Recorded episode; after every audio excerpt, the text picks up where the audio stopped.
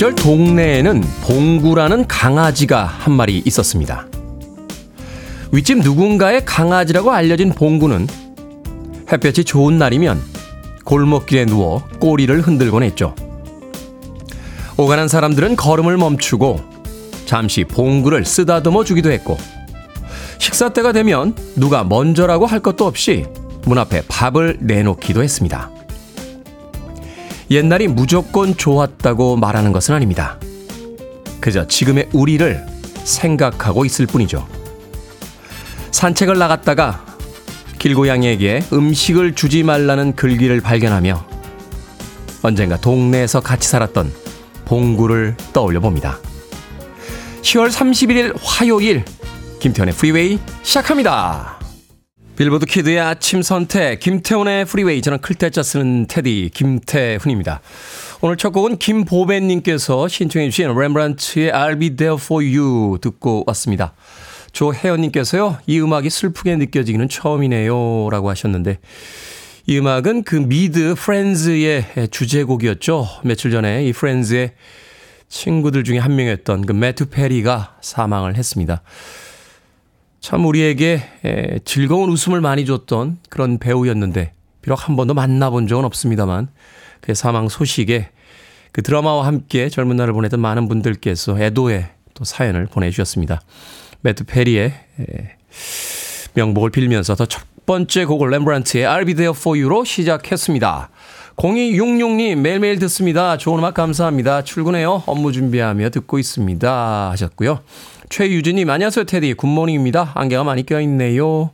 정숙희님, 이른 아침 출발하여 원주에 와서 듣고 있습니다. 안개가 자욱합니다. 라고 하셨는데, 오늘 아침 안개 낀 곳이 굉장히 많군요. 운전들 조심하시길 바라겠습니다. 그런가 하면 이현주님께서 테디 굿모닝입니다. 어느새 그 유명한 10월의 마지막 날입니다. 잘 보내주고 새로운 한 달 잘 채워봐야겠습니다. 하셨고요. 유희진님과 송윤숙님께서도 10월의 마지막 날입니다. 오늘도 함께 해요. 라고 하셨습니다. 매달의 마지막 날이 있는데 유독 이 10월의 마지막 날은 글쎄요. 왜 이렇게 어, 뭐 우리나라의 그 노랫말 속에 담겨져 있었기 때문이긴 합니다만 좋은 계절인 가을이 끝나가고 왠지 겨울에 문턱에 들어서는 그런 날이기 때문에 이 10월의 마지막 날을 어, 좀 더 많이들 떠올리시게 되고 또 아쉽게 생각하는 것이 아닌가 하는 생각이 드는군요. 자, 가을이 무르익어서 이제 겨울 쪽으로 가고 있습니다. 이 좋은 계절들 낭비하지 마시길 바라겠습니다. 청취자들의 참여 기다립니다. 문자번호 샵 1061, 짧은 문자는 50원, 긴 문자는 100원, 콩으로는 무료입니다. 유튜브로도 참여하실 수 있습니다. 여러분은 지금 KBS 2라디오 김태훈의 프리웨이 함께하고 계십니다. KBS 2라디오 yeah, 김태훈의 프리웨이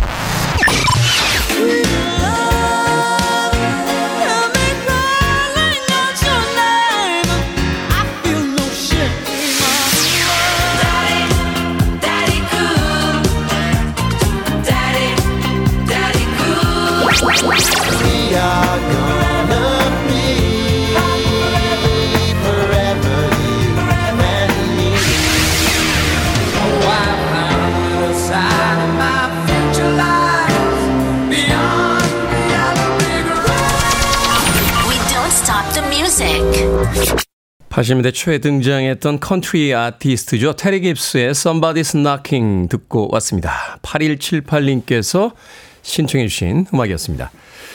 어, 민정원님, 오랜만에 집에서요, 아침부터 김치 볶음밥 해서 먹고 있는데, 제가 했지만 맛있네요. 라고 하셨는데, 김치 볶음밥 잘하면 정말 맛있죠? 예전에 저희 젊을 때 듣던 음악 중에 변진섭 씨 희망사항이라는 노래 있었어요. 어, 청바지가 잘 어울리는 여자. 그 가사 중에 하나가요. 어, 김치볶음밥을 잘 만드는 여자. 뭐 이런 대사가 구절이 있던 걸로 기억이 되는데, 예. 참 순박했던 시절 아닙니까? 예. 청바지가 잘 어울리고 김치볶음밥만 잘 만들어줘도 이상형이었던 시대가 있었습니다. 민정원님, 제가 나이는 잘 모르겠습니다만, 아, 인기가 대단하셨을 것 같은데요. 오랜만에 집에서 아침부터 김치볶음밥 해서 먹고 있는데 맛있다고 사연을 보내주셨습니다. 자, 룡룡산이라고 닉네임 쓰시는데, 훈남 테디님, 안녕하세요. 좋은 아침입니다. 6일 장사하고 쉬는 날이에요. 하지만 오늘은 술 약속이 있어 쉬는 날도 몸을 좀 희생해야 되겠네요. 따뜻한 커피 한 잔 주십시오. 라고. 성격 담배 깔끔하신데요. 여러 가지 이야기 안 하고 오늘 쉬는 날입니다. 술 약속 있습니다. 커피 한 잔 주십시오. 라고 문자를 보내주셨습니다. 아메리카노 모바일 쿠폰 한 장 보내드리겠습니다. 술 조금만 드세요. 어, 따뜻한 커피 한 잔 여유 있게 드시고. 콩으로 오셨는데, 샵 1061로 다시 한번 이름과 아이디 보내주시면 모바일 쿠폰 보내드립니다. 짧은 문자는 50원, 긴 문자는 100원입니다. 0507님께서요, 안녕하세요. 저는 곧 50이 되는 47살의 임재근이라고 합니다. 오늘은 49살이 되는 형의 생일이자 저의 찐 친구의 47살 생일이에요.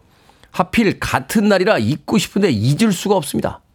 형님 방송에 이렇게라도 해야 진심을 알아줄 것 같아 문자를 보내봅니다. 임재훈 교수, 배용진 프로 생일 축하한다고, 진심이라고 믿어달라고, 사랑한다고, 믿기지 않아도 진심이라고 형님 목소리로 부탁드립니다. 라고 하셨습니다. 아니, 이렇게까지 강조해야 될 정도로 평상시에 이렇게 진심이 잘 안 통하는 사이들인가요? 진심이라고, 네, 임재근 씨가, 아, 생일 축하 사연 보내셨습니다. 임재은 교수님, 배영진 프로님, 생일 축하드리겠습니다. 아, 그런가 하면 짱구와 훈이님께서 아침부터 건조해서 코피 났습니다. 그래서 가을비가 좀 내려주면 좋겠어요. 오늘 쉬는 날인데, 쉬는 날은 잠이 일찍 깨네요. 라고 하셨습니다. 늦잠 자고 싶지만 잠이 일찍 깨서 좋은 점도 있죠. 어, 휴일 온전히 내가 쓸 수 있는 시간의 하루인데 자 일찍부터 그 긴 시간 짱구와 훈이님 네, 닉네임 쓰시는 짱구와 훈이님 본인 의지대로 오늘 하루 보내시길 바라겠습니다. 자 9291님께서 신청하신 음악이에요. 어, 마마스 앤 파파스의 멤버였죠. 캐스 엘리엇. 어, 마마카스라고 불리웠던 그런 아티스트입니다. Dream a Little Dream of Me.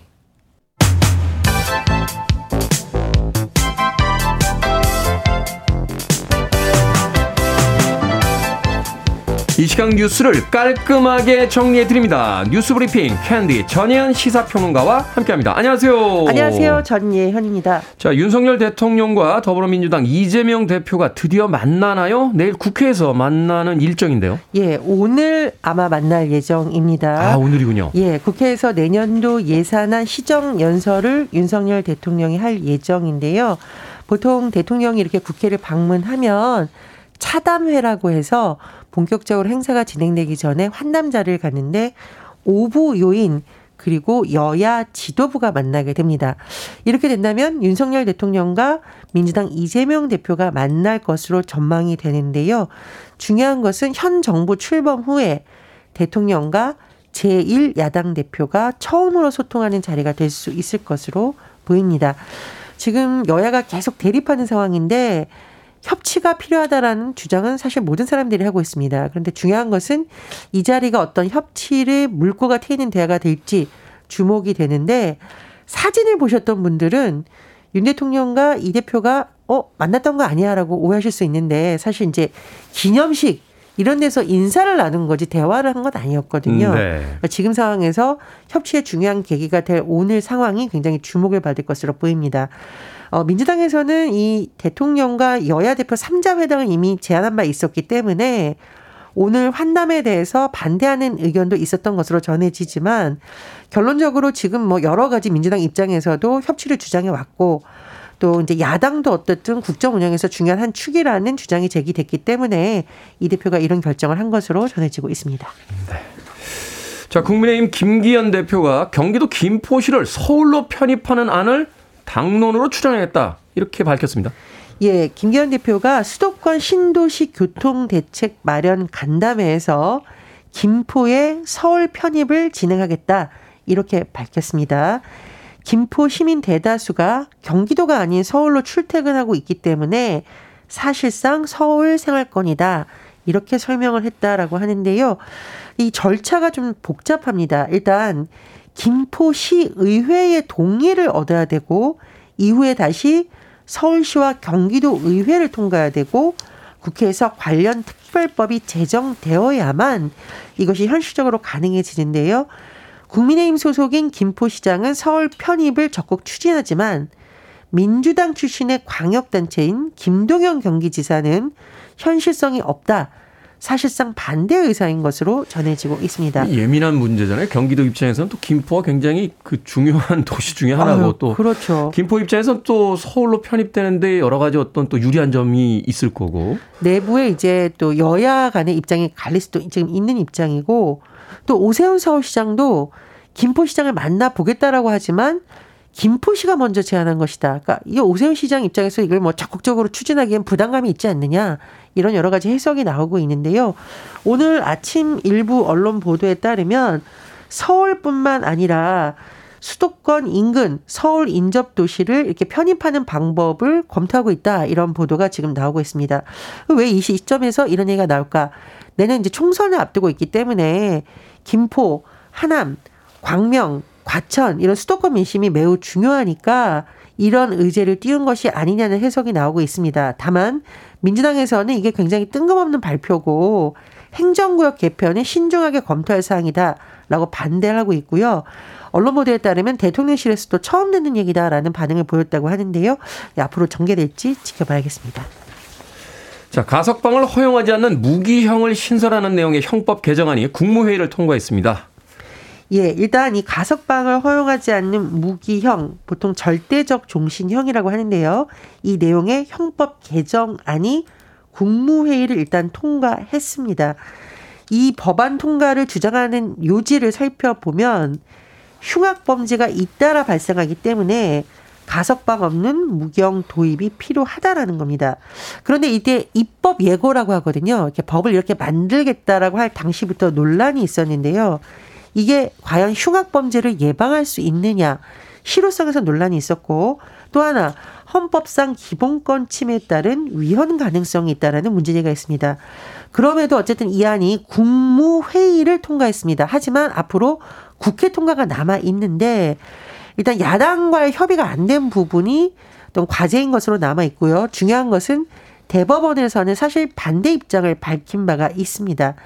지난 7월에서 8월 이런 내용이 법안이 제출됐을 때 법안 심사가 이루어졌는데 국회 법사위에서 진행이 됐고요.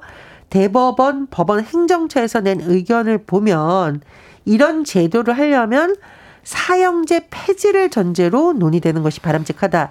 그런데 지금 국무회의 통과한 내용은 사형제가 있는 상태에서 하는 것이거든요. 그래서 충돌되는 부분이 있고 또 선진국에서는 위헌성이 있다는 판단하에 폐지하는 추세라고 하면서 반대 의견을 냈기 때문에 현실적으로 통과될지는 의문이다 이런 의견이 나옵니다. 네. 자, 2023년 발사를 목표로 한국형 달 착륙선 개발이 본격화됩니다. 관련 사업이 예비 타당성 조사를 통과했다라고 하는데 이게 뭔가요? 일단 달 탐사 2단계 사업인데요. 달 탐사를 목적으로 합니다. 근데 이 착륙을 할 때 우리가 연착륙이라고 하죠. 이거 굉장히 네. 정밀한 과정이 진행돼야 되는데 이런 작업을 수행하는 1.8톤급의 달 착륙선을 독자 개발하겠다 이런 목표로 진행되는 사업입니다. 과기정통부가 주관하고요. 2024년부터 2033년까지 10년간 모두 5,303억 4천만 원을 투입할 예정이라고 합니다. 아, 2033년 발사가 목표군요. 예, 그렇습니다. 발사라기보다는 일단 개발이 이제 일차적인 목표라고 할 수 있겠죠. 어, 지금 착륙선이 지난해 예, 예타를 통과해서 개발 중인 차세대 발사체를 통해 2032년에 이제 일단 개발을 거쳐서 발사될 수 있다라는 전망이 나오긴 합니다. 근데 앞으로 좀 지켜봐야겠고요. 또 사업비가 사실은 9년간을 목표로 6,184억 원 이상이 좀 처음에는 마련이 돼서 신청이 됐었는데 사업 기간은 1년 늘고 예산은 881억 원 이상이 줄었기 때문에 좀 이런 예산은 조금 더 과감하게 늘려야 되는 건 아니냐 이런 지적의 목소리도 나옵니다. 네, 과학계 그 R&D 예산이 많이 줄었다라고 해서 걱정들이 많던데. 자, 오늘의 시사 엉뚱 퀴즈 어떤 문제입니까? 예, 앞서 경기 김포시의 서울 편입 관련 소식 전해드렸습니다.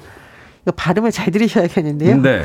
아이들 등굣길에 김푸어인가요? 푸어, 김푸어. 김내장. 아, 이 김내장만이라도 밥에 싸서 먹이고 싶은 부모님들이 많으시죠? 저 아이들 여기서. 아침에 밥 안 먹고 나갈 때 속상하잖아요. 김에 싸서 막 입에 넣어 주시죠. 음, 자, 네. 여기서 오늘의 시성등 퀴즈 드립니다. 조미김 그냥 먹어도 맛있는데, 이 구운 김, 양념장 곁들여서 먹으면 너무 맛있죠. 특히 이것을 넣은 양념장이 참 별미인데 이름 봄이 제철로 불리고요. 톡 쏘는 매운맛이 나기도 하는 이것은 무엇일까요? 1번 빨래, 2번 달래, 3번 돌고래, 4번 강강술래. 정답 아시는 분들은 지금 보내주시면 됩니다. 재미는 오답 포함해서 모두 10분에게 아메리카노 쿠폰 보내드립니다.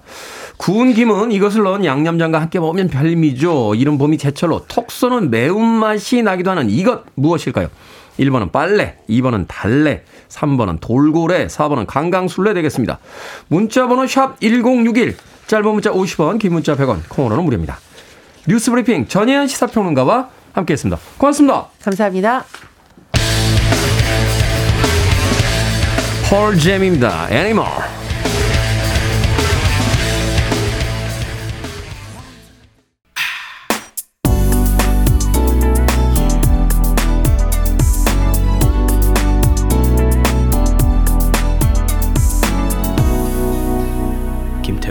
Freeway. 정승원님께서 신청해주신 라이트하우스 패밀리의 High 듣고 왔습니다. 자, 오늘의 시사 엉뚱 퀴즈. 양념장을 만들 때 매운맛이 나는 이것을 넣으면 별미입니다. 이것은 무엇일까요? 정답은 2번 달래였습니다. 달래. 봄나물 중에서 달래. 이 쌉싸름한 맛이 그 봄의 어떤 향과 아주 잘 맞아서 봄철에 많이들 드시죠? 자, 2551님, 2번 달래입니다. 마음을 달래주는 프리웨이 너무 좋습니다. 하셨고요. 1927님, 2번 달래예요. 재미는 오답 덕분에 아침 출근 착잡한 마음 달래봅니다. 감사해요. 라고 하셨는데, 날씨 좋은 오늘 아침에 왜 또 착잡한 마음으로 출근을 하고 계신지 힘내십시오. 1927님, 지나가겠죠? 네. 7057님, 누가 당첨시켜달래? 라고 보내셨고요. 7698님께서는 2번 달래 이행시 지어보겠습니다. 달, 달처럼 아름다운 레, 레일은 수요일 화이팅! 이라고 급조된 이행시 보내주셨습니다. 3509님께서는 몰래입니다. 몰래 먹는 것이 제일 맛있죠. 하셨고, 0936님께서는 정답은 2번 달래예요. 먹고, 달래 먹고 맴맴 노래가 생각이 나네요. 오늘도 좋은 아침입니다. 라고 또 문자, 사연 보내주셨습니다. 방금 소개해드린 분들 포함해서 모두 10분에게 아메리카노 쿠폰 보내드립니다. 당첨자 명단은 방송이 끝난 후에 김태훈의 프리웨이 홈페이지에서 확인할 수 있습니다. 콩으로 당첨되신 분들 방송 중에 이름과 아이디 문자로 알려주시면 모바일 쿠폰 보내드리겠습니다. 문자 번호는 샵 1061, 짧은 문자는 50원, 긴 문자는 100원입니다. 347님께서요, 어젯밤에 두 딸들하고 싸웠습니다. 일요일에 막내딸이 결혼식을 했는데 축의금을 3분의 2 정도 주겠다고 하니까 첫째와 둘째가 축의금인데 모두 다 줘야 되는 거 아니냐? 딸 축하 손님은 거의 없고 저의 지인과 회사 사람들이 축의금 한 건데 당장 11월부터 결혼식이 두 건이나 있어서 다시 해줘야 할 판인데 저희 나이대 50대 중반이 되니까 자녀 결혼시키는 친구들과 부모님 아, 경조사 치르는 친구들이 부쩍 나, 늘어나서 부담이 좀 되는군요. 테디는 어떻게 생각하시나요? 라고 물어오셨어요. 어. 축의금 이거 들어오면 어떻게 줘야 되느냐? 아, 딸 결혼식이면 딸한테 다 줘야 되는 거 아니냐? 결혼식 비용을 댄 사람한테 줘야 되는 거 아닙니까? 축의금이라는 게 원래 경조사금이라는 게 저는 그렇게 알고 있거든요. 그러니까 자기 돈으로 결혼을 하면 자기가 다 가져가면 됩니다. 예, 근데 부모님 돈으로 결혼을 하면은 애매하네요, 이게. 그죠? 그리고 이제 자녀들이 이렇게 나이가 좀 많이 먹어서 결혼을 하면 경조사 비용이 좀, 좀 많이 들어옵니다만 아이들이 어릴 때 결혼을 하면은 아이들 축의금은 얼마 안 되고 대개 다 이제 부모님들, 지인들이 이제 축의금을 내게 되는 거니까 어, MZ 세대는 그렇게 생각 안 하나요? 어, 지금 세대들은 아니 내 결혼식에 들어온 건데 다 내 거지라고 생각을 한단 말입니까? 예. 자본주의 사회잖아요. 예. 투자한 사람이 가져가는 게 맞는 것 같은데요, 저는. 결혼식 비용을 누가 댔는지 거기에 따라서 이게 참 부모 자식 간에서 이걸 가지고 배분율을 따질 수도 없고 피자 한 판하고 콜라 보내드릴게요. 예, 가족들끼리 피자 나누시면서 한번 지혜를 모아보십시오. 뭐 국가가 헌법으로 정한 것도 아닌데 뭐 원칙이라는 게 있겠습니까? 가족들이 동의할 수 있는 수준에서 한번 이야기를 나눠보시는 게 어떨까 하는 생각이 드는군요. 자, 7412님께서 신청하신 음악입니다. 캐나다의 electric 소울 힙합 그룹이에요. 버스티 앤 더 베이스 피처링 마시 그레이의 Out of Love 듣습니다.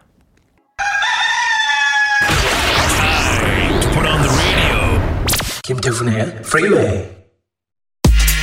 Are you ready?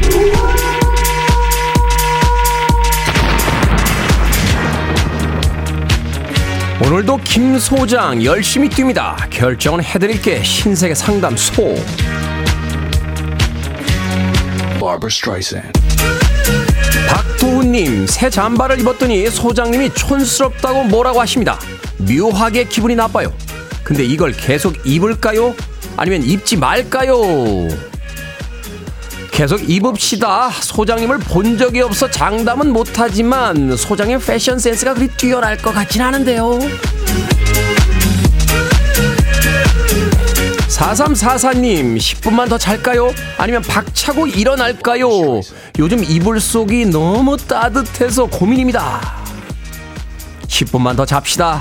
하루에 10분 더 행복해도 됩니다.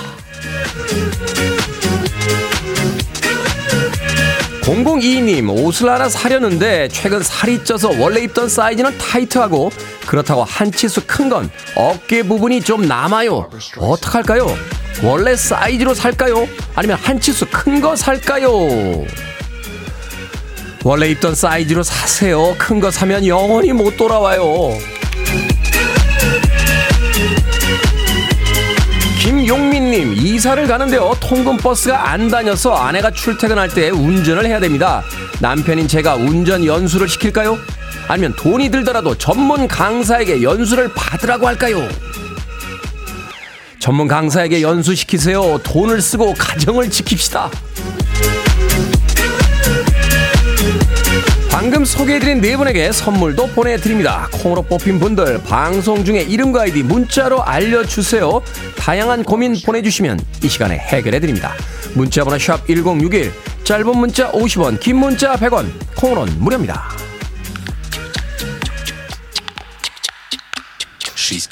보니엠입니다. 데디 쿨. You're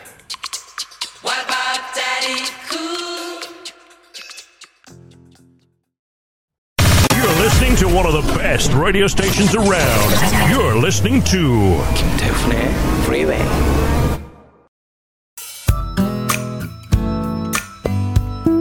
빌보드 키드의 아침 선택 KBS 2 라디오 김태훈의 프리웨이 함께하고 계십니다. 1부 끝곡은 김원성 님의 신청곡입니다. 에릭 클랩튼의 Change the World 듣습니다. 저는 잠시 후 2부에서 뵙겠습니다.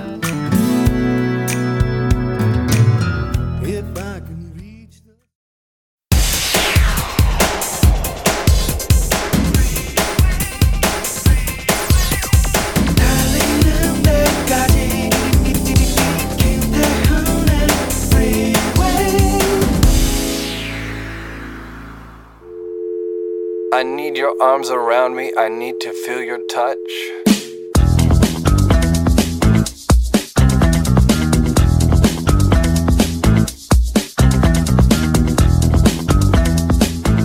가을 작사 백남석 작곡 현재명 가을이라 가을바람 솔솔 불어오니 푸른 잎은 붉은 치마 갈아입고서 남쪽 나라 찾아가는 제비 불러 모아.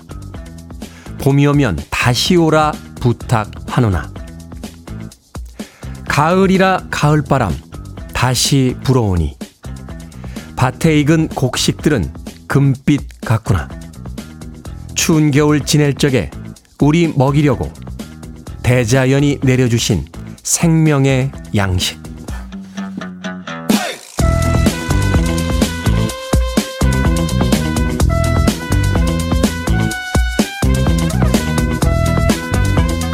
뭐든 읽어주는 남자. 오늘은 청취자 구은진님이 보내주신 동요 가을 가사를 읽어드렸습니다. 요즘은 가을 바람이 솔솔 부는 게 아니라 쌩쌩 부는 것 같죠. 그래도 하늘은 푸르고 길거리에는 낙엽이 쌓여 있고 가을 느낌이 물씬 납니다. 부지런히 낙엽을 빚이라는 분들을 보면 아쉽다는 생각이 들 정도인데요. 낙엽 쌓여 있을 때 푹신한 길을 걸으면서 감상에 젖는 낭만을 누려보죠. 이번 주말에, 다음 주말에 하며 미루다 보면 어느새 겨울이 시작되고 있을 겁니다. 세르조 멘데스의 Never Gonna Let You Go 듣고 왔습니다. 김태훈의 프리웨이 2부 시작했습니다. 앞서 일상의 재발견, 우리 하루를 꼼꼼하게 들여다보는 시간, 뭐든 읽어주는 남자. 오늘은 백남석 작사, 현재명 작곡의 가을, 그 노랫말을 읽어드렸습니다. 조소원님께서요, 와, 추억의 노래네요. 라고 하셨고, 정경환님께서는 2절은 진짜 생소하네요. 하셨습니다. 김은님께서는 가을이 너무 짧아져서 안타까워요. 라고 하셨는데, 가을이 짧다고 느끼는 것은 우리들의 일종의 착각이라고 합니다. 어, 얼마 전인가요? 그 기상학자분께서 이렇게 봄, 여름, 가을, 겨울 실제로 이제 그 기온을 가지고 일수를 계산한 걸 보여주셨는데 거의 변화가 없어요. 어, 그런데 어, 이 가을이란 계절이 워낙 그 좋은 계절이다 보니까 아, 그 짧다라는 것에 대한 어떤 아쉬움 때문에 점점 짧아지는 것 같다라는 생각을 한다고 하더군요. 김은님, 가을이 과거에 비해서 짧아진 건 아니랍니다. 아, 있는 가을 만끽하시길 바라겠습니다. 이정숙님께서는 테디 따라 불러봅니다. 가을엔 가곡의 맛이 다르죠. 가을 타며 걸으며 흥얼흥얼하네요. 라고 하시면서 가을에 또 여유 만끽하고 계십니다. 자, 뭐든 읽어주는 남자. 여러분 주변에 의미 있는 문구라면 뭐든지 읽어드립니다. 김태훈의 프리웨이 검색하고 들어오셔서요. 홈페이지 게시판 사용하시면 됩니다. 말머리 뭐든 달아서 문자로도 참여 가능하고요. 문자 번호는 샵 1061, 짧은 문자는 50원, 긴 문자는 100원, 콩으로는 무료입니다. 오늘 채택된 청취자 구은진님에게 촉촉한 카스테라와 따뜻한 아메리카노 두 잔 모바일 쿠폰 보내드리겠습니다. I want it. I need it. I'm desperate for it. Okay, let's do it. 김태훈의 Freeway. 5603님께서요. 테디 문득 궁금해서 물어보는 건데요. 10월에는 이용의 잊혀진 계절을 꼭 들어야 10월의 마지막 날을 잘 보내는데 혹시 팝도 오늘 가기 전 10월에 꼭 들어야 할 팝이 있을까요? 추천 좀 해주세요. 라고 하셨습니다. 두 곡의 음악을 이어서 듣고 왔는데 먼저 들으셨던 곡 어, 유튜브로 몬스테라 님도 신청해 주신 곡이어서 베리 매닐로의 When October Goes 아마도 가요에서 이용의 잊혀진 계절이 오늘 가장 많이 선곡되는 음악이라면 팝 음악 중에서는 이 베리 매닐로의 When October Goes가 오늘 가장 많이 선곡되는 음악이 아닐까 하는 생각이 듭니다. 궁금증이 좀 풀리셨나요? 5603님. 이어진 곡은 코모도스의 Three Times a Lady까지 두 곡의 가을 분위기 물씬 풍기는 음악 이어서 들려드렸습니다. 어, 9151님, 테디, 저 어제 회사에서 100만원 어, 송금해야 하는데 1000만원을 송금했습니다. 거래처에서 환불받기로 했지만 오늘 회사 가서 상무님께 이야기해야 하는데 너무 무섭네요. 13년 차 직장인인데 이런 실수를 하다니. 아니, 좀 할 수도 있죠. 1억도 아니고. 예. 물론 천만 원이 큰 돈이긴 합니다만 또 거래처에서 돌려준다고 하는 거니까 해결이 된 거 아닙니까? 예. 그냥 정직하게 보고 하세요. 그리고 뭐 이걸 가지고 또 뭐라 하시면 또 아유 또 한번 들으면 되지 뭘. 9151님, 네, 13년 차인데 한번 실수했으니까, 예, 이제 확률상, 네, 내일은 실수할 확률이 없어요. 예, 그렇지 않습니까? 실수 확률이 100%면 매일매일 실수를 하지만, 아, 13년 차인데 이런 실수를 하다니. 지금까지 이제 실수가 없으셨다는 거잖아요. 그러니까, 어제 실수하셨으니까, 예, 이제 오늘부터는 또, 아, 몇 년 동안 실수가 없습니다. 이게 통계예요. 예, 확률입니다. 9151님. 위로가 될지 모르겠습니다만 예, 스스로에게 하고 있는 위로입니다. 아, 제 자신에게 예, 제 자신에게 항상 그런 위로를 건네는데 실수는 줄지 않고 점점 뻔뻔해집니다. 예, 9151님 어느 쪽이든 가면 되는 거 아니겠습니까? 실수가 줄거나 조금 더 뻔뻔해지거나 예, 인생 행복한 건 어느 쪽으로 가거나 다 마찬가지입니다. 꼭 오른쪽 왼쪽 어느 한쪽 길만 있다 생각하지 마십시오.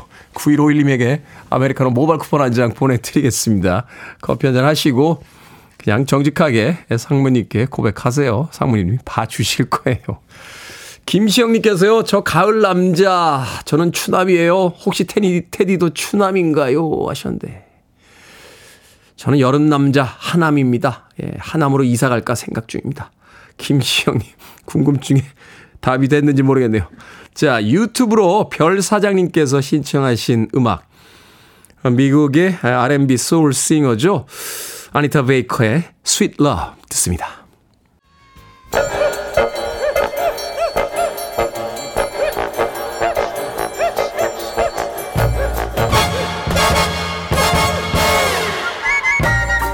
온라인 세상 속 촌철살인 해악과 위트가 돋보이는 댓글들을 골라봤습니다. 댓글로 본 세상.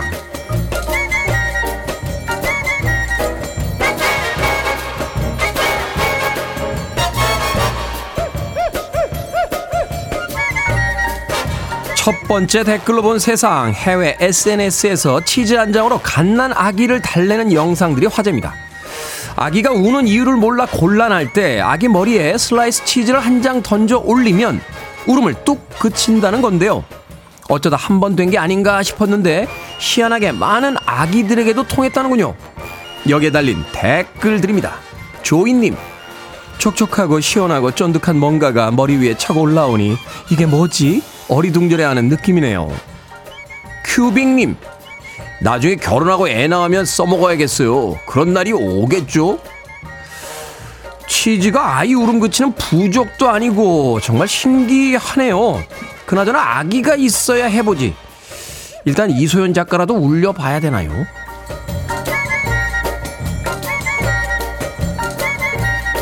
두 번째 댓글로 본 세상 서울시 교육청이 각 학교 선생님들에게 학생 생활 규정 길라잡이를 배포했습니다.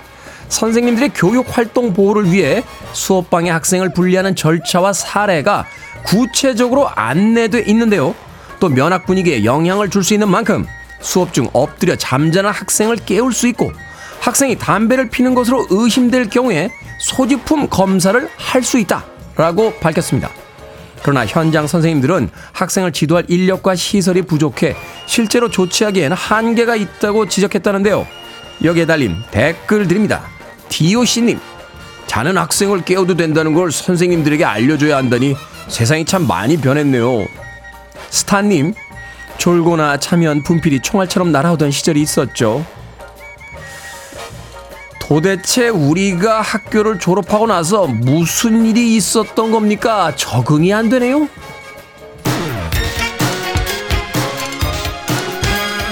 그럼 지금까지는 학생들이 자도 내버려 뒀다는 얘기인가요? 쉴라입니다. The Glamorous Life.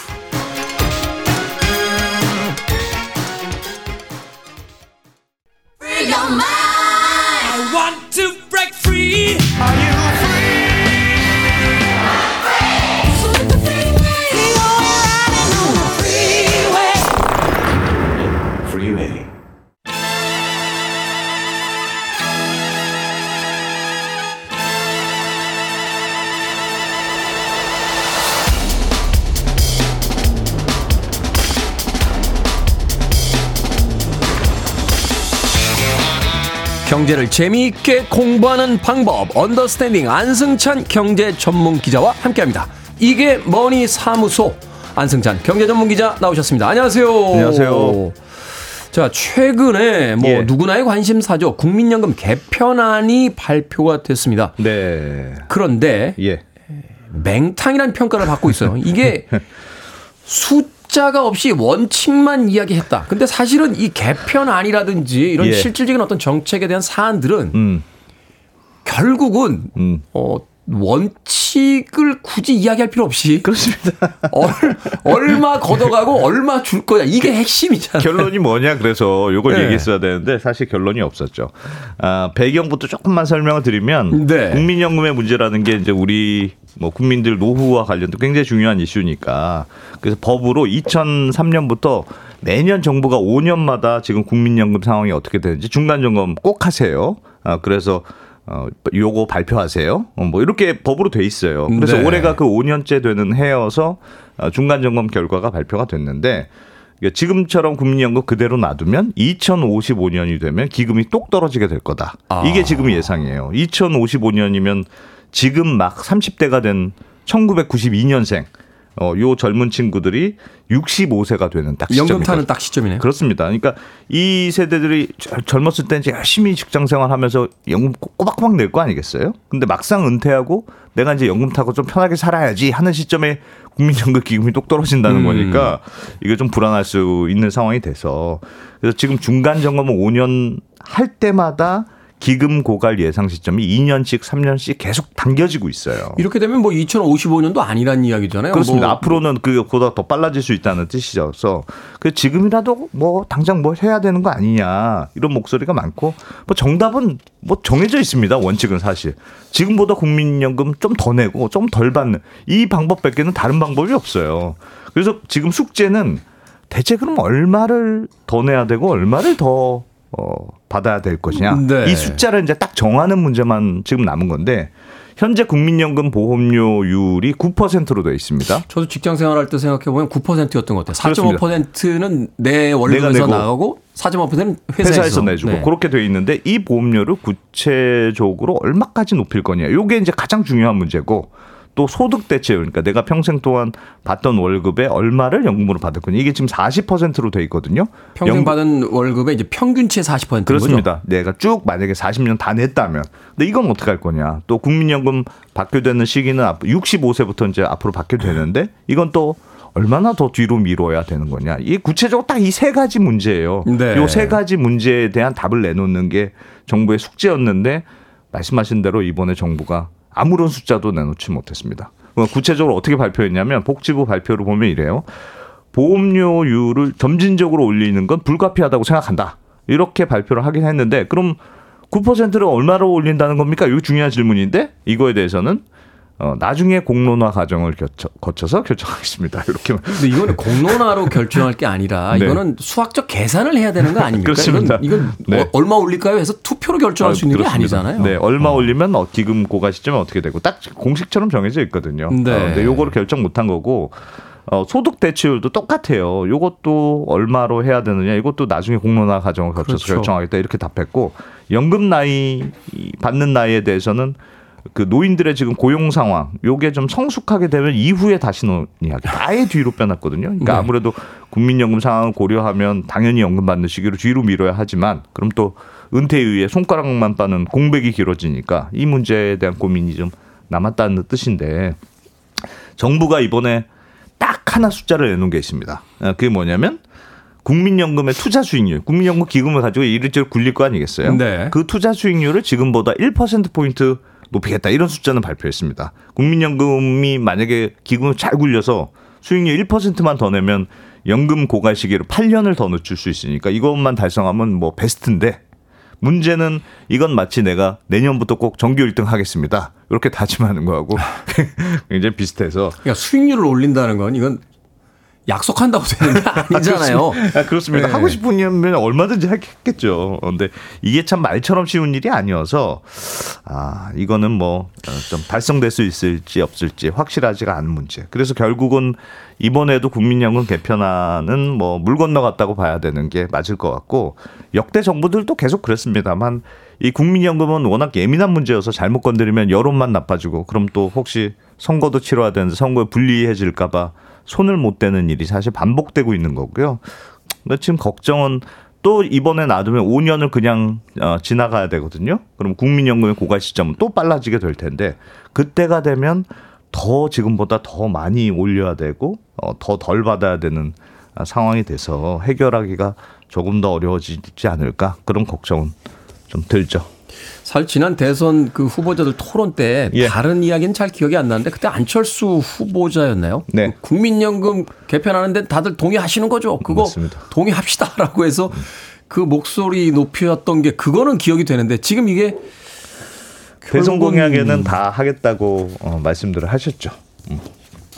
자 개편안에서 그래도 달라진 점이 있지 않겠습니까? 뭔가 원칙을 제시했다라고 했을 때 어, 네. 과거의 어떤 국민 개 저 어, 국민연금과는 좀 달라진 차이점이 있다면 어, 조금 변화는 그래도 있습니다. 눈에 띄는 변화. 몇 가지가 있는데, 어, 일단 뭐, 몇 가지 설명을 드리면, 일단, 보험료율을 인상하긴 인상해야 되는데, 지금 이게 좀 겁나잖아요? 사람들이 어떻게 반응. 예, 사실 이제 정치적인 어떤 행위가 될 수 있기 예, 때문에 그렇, 그렇습니다. 그래서, 어, 요 보험료율을 연령대별로 차별화해서 차등화해서 인상하면 어떠냐. 요걸 논의하겠다. 이런 발표를 했어요. 요건 처음 나온 얘기인데 이게 뭐냐면 예를 들어서 보험료율을 현재 9%인데 이걸 뭐 한 15%로 올린다고 해봐요. 그러면 요거를 똑같이 이제 15% 올립니다. 이렇게 하지 말고 40대, 50대 요런 중장년층은 5년에 걸쳐서 좀 빨리 올리고 음. 20, 30대는 한 15년, 20년에 걸쳐서 좀 천천히 올리고 앞으로 이제 기한들이 더 많으니까. 그렇습니다. 이런 식으로 하면은 그 나이에 따라서 보험료 인상 시기가 좀씩 다르게 적용하겠다는 방식이잖아요. 왜 이런 방안이 논의가 되냐면 지금 국민연금 개혁에 대해서 청년들도 뭐 개혁해야 되는 건 알겠어. 근데 지금 보험료율을 올리면 나는 직장 생활 내내 높은 보험료율을 내야 되는데 50대는 높은 보험료 조금만 내다가 은퇴해서 뭐 국민연금 받게 되는데 네, 나는 네. 평생 비싼 요금 내야 되는 거 아니냐. 그래서 20대가 제일 불리한 개혁 아니냐. 이런 게 이제 불만이거든요. 이거 사실 뭐 틀린 얘기가 아니고. 아, 그래서 연령대별로 차이를 좀 인상 안에 두면 아무래도 40대, 50대는 좀 보험료가 빨리 오르니까 뭐 당장 이 사람들이 내는 보험료는 좀 많아지고 그러면 청년들의 불만이 조금은 누그러뜨릴 수 있는 거 아니냐 이런 취지인데 어, 아직까지 전 세계에서 이렇게 적용한 나라는 한 군데도 없기 때문에 만약에 우리가 이걸 도입하게 되면 어, 국- 세계 최초의 사례가 되거든요. 그래서 이렇게 하면 또 어떤 부작용이 있을지는 아직 연구된 게 없어서 살짝 막연한 느낌은 들고 당장의 걱정은 생각해 보면 중장년층은 그러면 너 우리 보험료 많이 오른다는데 이건 불만은 괜찮을 거냐? 사실은 또 돈이 제일 많이 들어가는 시기거든요. 예. 그래서 요런 또 걱정이 있고 또 나이대는 그럼 어떻게 끊을 거냐. 이 왜냐하면 39살, 40살은 한 살 차이밖에 안 나는데 음. 39살은 30대 보험료율, 40살은 40대 보험 이렇게 하면 이것도 괜찮은가? 이 문제를 해결하려면 나이대마다 다 다른 보험료를 적용해야 되는데 복잡해지는 그럼 거예요. 계산이 좀 복잡해지고 이런 뭐 여러 가지 고민들은 좀 남는 것 같습니다. 노래 한 곡 듣고 와서 계속해서 국민연금 개혁안에 담긴 내용들 만나보도록 하겠습니다. 우리가 흔히 이제 말년이나 아, 은퇴를 생각할 때 예. 그 여유로운 어떤 풍경 속에서 음. 어, 좀 편안하고 조용하게 나이 들어가는 그런 모습을 떠올리게 되는데 가을도 즐기고 뭐 이래야 되는데. 노래로나마 위로해드리겠습니다. 엘튼 존입니다. Goodbye Yellow Brick Road. 자전거 타면서 동네 마트에 산보 나가는 그런 노년을 꿈꿔봅니다. 엘튼 존의 Goodbye Yellow Brick Road 들으면서 문득 그런 생각을 해봤습니다. 빌보드 키드의 아침 선택 KBS 2라디오 김태훈의 프리웨이 이게 머니 사무소 경제전문 안승찬 기자와 함께 국민연금 개편안 알아보고 있습니다.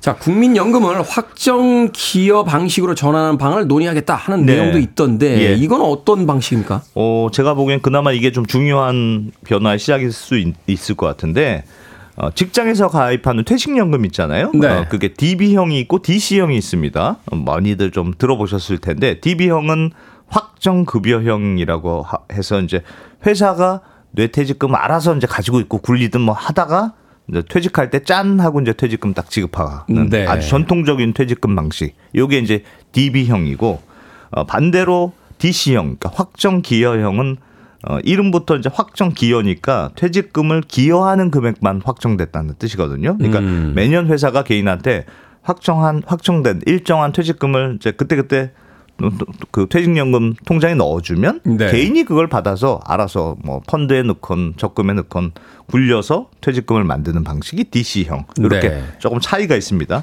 근데 지금 국민연금은 어떻게 보면 DB형이라고 할 수 있어요. 왜, 냐하면 내가 월급 이제 뭐 딱 국민연금 떼 가서 정부 알아서 굴린 다음에 확정된 금액을 이제 연금으로 주는 방식이니까 뭐 내가 신경 쓸 일이 없잖아요. 그러니까 이제 DB형이라고 할 수 있는데 정부가 이 국민연금도 DC형 형태로 한번 바꿔보는 방안을 논의하겠다. 이번에 이런 발표를 처음 했거든요. 음. DC형으로 바꾸면 가장 큰 변화가 어떤 게 생기냐면 국민연금 통장이 생긴다는 점이에요. 네. 그게 무슨 말이냐면 지금은 내가 국민연금 넣었어도 어떤 것만 딱 알려주냐면 당신이 나중에 은퇴하면 매달 얼마씩 얼마 받을, 받을지. 어, 얼마 네. 받을 겁니다. 요것만 딱 알려줘요. 근데 내가 지금까지 구체적으로 얼마를 넣는지, 얼마가 쌓였는지 통장이라는 게 없으니까 숫자가 알 수가 없지 않습니까? 음. 그래서 어떻게 보면 지금까지 방식은 어떤 느낌이냐면 아주 커다란 국민연금이라는 토- 주머니에 내가 연금을 매년 붓고 그러면 거기에 그냥 샥 녹아 들어갔다가 필요한 사람한테 큰 주머니에서 먼저 이렇게 빼주는 빼주는. 그러니까 마치 어떤 느낌이 드냐면 내가 낸 돈이 나한테 딱 돌아온다는 느낌이 안 들고 약간 의료보험 느낌이잖아요. 나는 열심히 만 돈을 냈는데 난 병원 간 나, 적이 나, 나 없고. 어떻게 받는지 모르겠고 네, 뭐 이런 거죠. 그렇습니다. 네. 그래서 이게 마치 내 돈으로 다른 사람 연금을 주는 것 같은 느낌이 들고 그래서 국민연금을 이상하게 내기 싫고 음. 세금 같은 느낌이 들고 어, 그런 저항감이 생기는 아주 중요한 요인이거든요. 그래서 만약에 DC형으로 바꾸면 내 국민연금 통장 계좌가 딱 생겨요. 그럼 거기까지 어떻게 되냐면 내가 지금까지 총 3천만 원 냈었습니다. 그럼 지금까지 이자가 얼마고 그럼 얼마가 지금 쌓여 있습니다. 이렇게 음. 통장으로 숫자가 보이면 아 내가 나중에 연금을 얼마 받는구나 나는 얼마 쌓아놨구나 이런 느낌이 들 수 있으니까 사실 그런 느낌 있으면 아이 조금 더 내면 더 받을 수 있지 않나 그렇습니다. 뭐 이런 이런 생각도 그렇습니다. 들잖아요. 예, 보험료가 좀 오르더라도 아무래도 저항감이 좀 덜 덜 하지 않겠느냐 이런 아이디어인데 아, 물론 국민연금을 DC형으로 바꾸더라도 실제로 내가 내 통장을 알아서 굴린 그런 방식은 아니에요. 국민연금이 전체적으로 지금처럼 어, 기금 운영하는 방식은 똑같긴 한- 합니다만 네. 어쨌든 내 통장이라는 가상의 숫자를 명확하게 보여주는 것이기 때문에 내가 낸 돈이 쌓여 있는 걸 보고 어, 그러면 좀 느낌이 달라지지 않겠느냐 이런 걸 기대하는 방식인데 네.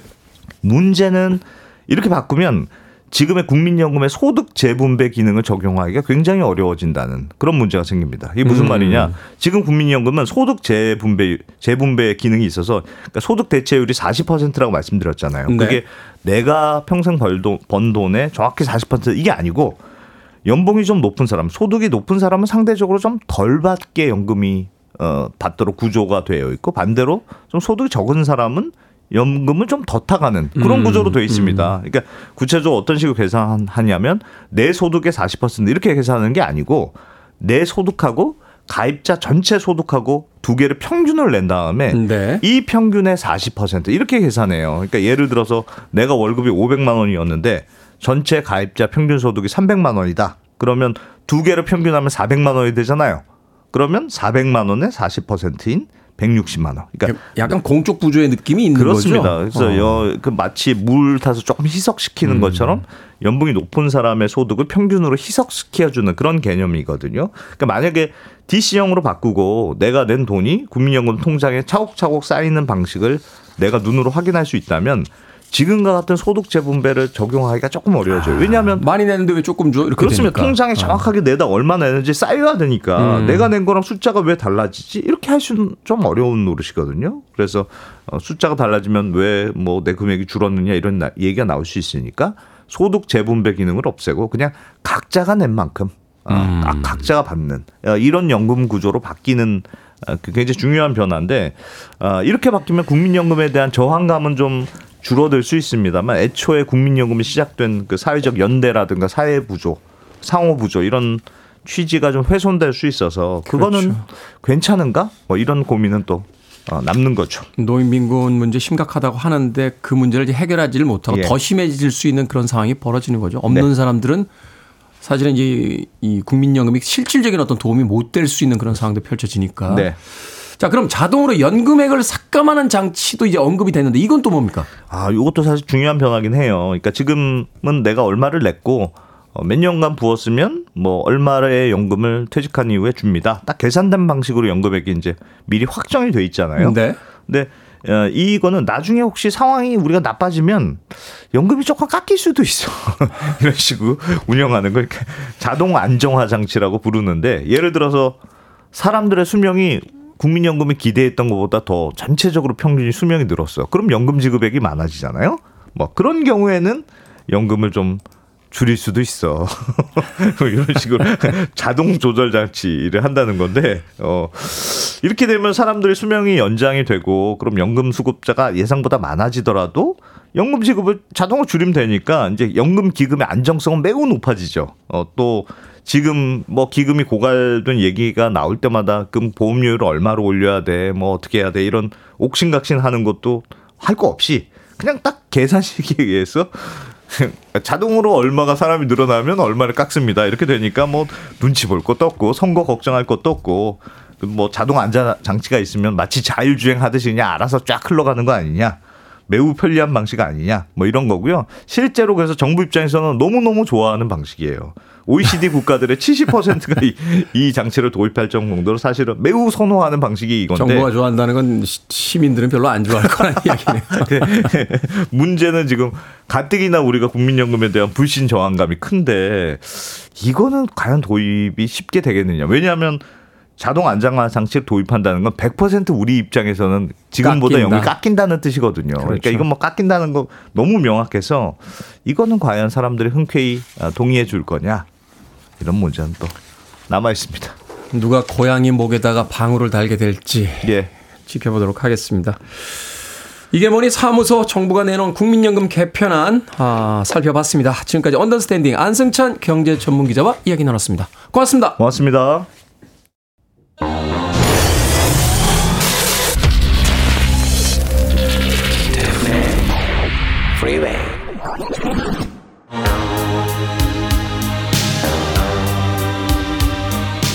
KBS 1라디오 김태훈의 프리웨이 오늘 방송 여기까지입니다. 오늘 끝곡은 8008님께서 신청하신 베를린의 Breath Away 듣습니다. 편안한 하루 보내십시오. 전 내일 아침 7시에 돌아오겠습니다. 고맙습니다.